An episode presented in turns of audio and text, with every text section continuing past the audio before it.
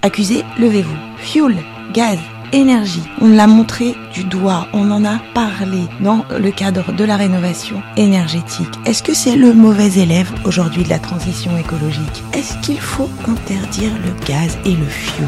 Il y a des rumeurs qui disent que oui. Alors, on a rencontré Emmanuel Babou, responsable du pôle marché GRDF. Bonne écoute je vous ai écouté parler d'interdiction. En réalité, euh, il, il ne s'agit pas de ça. Euh, il faut distinguer deux cas de figure. Tout d'abord, le logement neuf, pour laquelle la réglementation environnementale 2020 est rentrée en vigueur au 1er janvier de cette année, qui, qui, contraint l'ensemble des vecteurs énergétiques, y compris le gaz. Il subsiste des solutions, que ce soit en maison individuelle ou en collectif, qui sont euh, pour la maison individuelle hybride et pour le logement collectif euh, plutôt issu des solutions de la RT 2012 avec un renforcement des exigences sur le bâti. Donc le gaz est bien toujours autorisé en logement neuf. Et pour ce qui est de la rénovation, euh, il y a eu un, un arrêté qui contraint les émissions de gaz à effet de serre sur les, les, chaudières et qui concerne les chaudières fuel et charbon. Les chaudières gaz euh, passent euh, allègrement sous, sous, le seuil des 300 grammes de CO2 par, par kilowattheure et, et donc euh, il n'y a aucun problème en, rénovation et d'ailleurs les pouvoirs publics continuent d'encourager ces solutions au travers oui, dispositifs d'aide. Oui, mais avec le nouveau DPE, on sent bien qu'il y a une petite part de responsabilité que l'État a envie de mettre sur le fuel, le gaz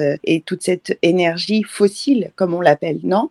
Le DPE, c'est effectivement un, sujet euh, complémentaire. Donc, ça, ça n'interdit pas une énergie à proprement, parler. Ce qui se passe, c'est que, notamment pour les logements les plus énergivores en étiquette F ou G, euh, il va y avoir des contraintes qui vont obliger les propriétaires à rénover ces logements pour pouvoir continuer à les louer. Ça concerne l'ensemble des énergies, y compris le gaz. On fait quoi des 3 millions de chaudières au fuel qu'on a en France aujourd'hui pour, pour, le fuel, une des solutions, c'est euh, quand le gaz est, de réseau est disponible, c'est de convertir son installation et de passer au gaz. Mhm. Immédiatement, euh, on va améliorer l'étiquette énergie euh, de une, deux classes, euh, ce qui va nous permettre de sortir le logement de, de sa catégorie qu'on qualifie de passoire énergétique et de pouvoir continuer à le louer. Laurent Vimont, qui est le président de Century 21, je l'ai interviewé la semaine dernière, il est... et il nous expliquait qu'avec le nouveau DPE, on aimerait rendre responsable le fuel. Et pour lui, c'est complètement absurde. Et donc, est-ce que vous, vous êtes sur la même théorie ou vous êtes plus optimiste? Le réchauffement climatique, la transition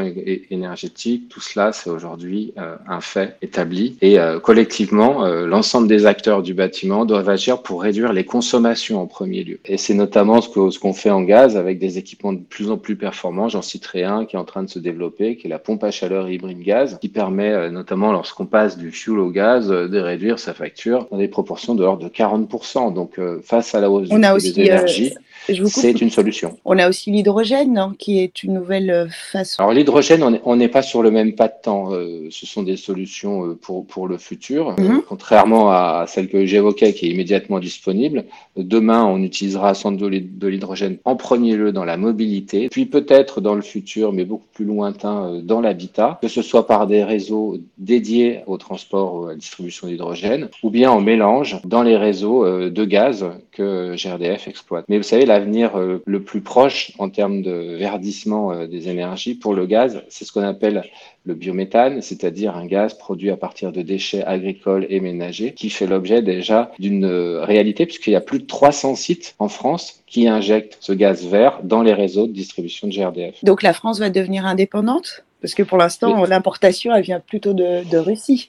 c'est alors le premier pays importateur euh, pour la pour nous, c'est euh, la Norvège plutôt. D'accord. Euh, et, et, la Russie étant le premier importateur pour l'Europe. Il y a souvent un amalgame effectivement qui fait entre les deux.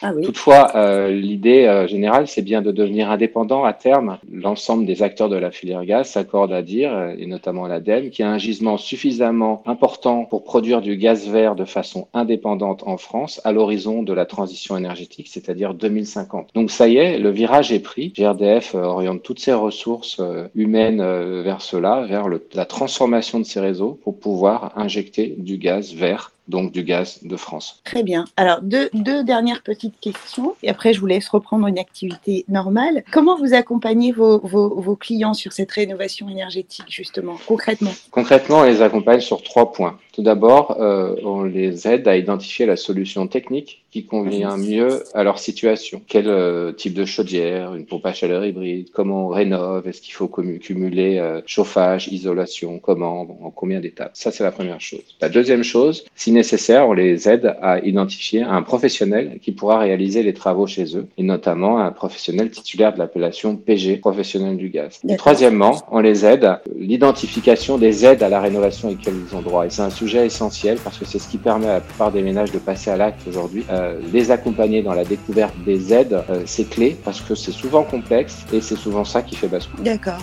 Eh bien, beaucoup de bonnes nouvelles alors. Ben, je vous remercie beaucoup, Emmanuel. Je vous en prie.